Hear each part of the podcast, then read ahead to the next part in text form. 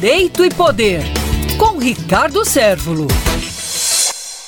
A questão da morte, no último dia 24, do Olavo de Carvalho, filósofo, um pensador, um escritor de direita.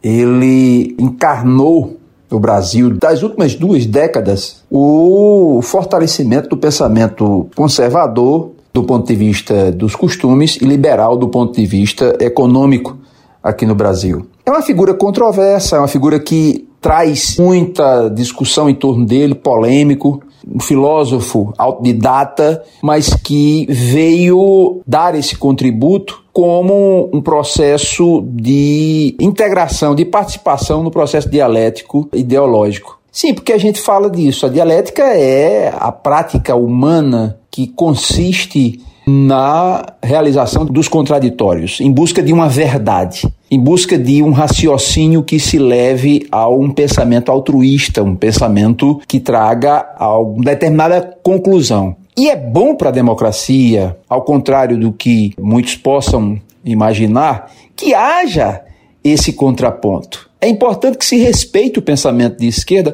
mas também que se respeite o pensamento de direita. Então existia, por boa parte da elite intelectual brasileira, com ênfase da elite intelectual acadêmica e da própria mídia brasileira, quase que uma exclusividade com relação à inclinação do pensamento de esquerda. Olavo de Carvalho deixa esse importante legado e ele traz essa reflexão importante, porque uma visão monotemática não constrói democracias fortes.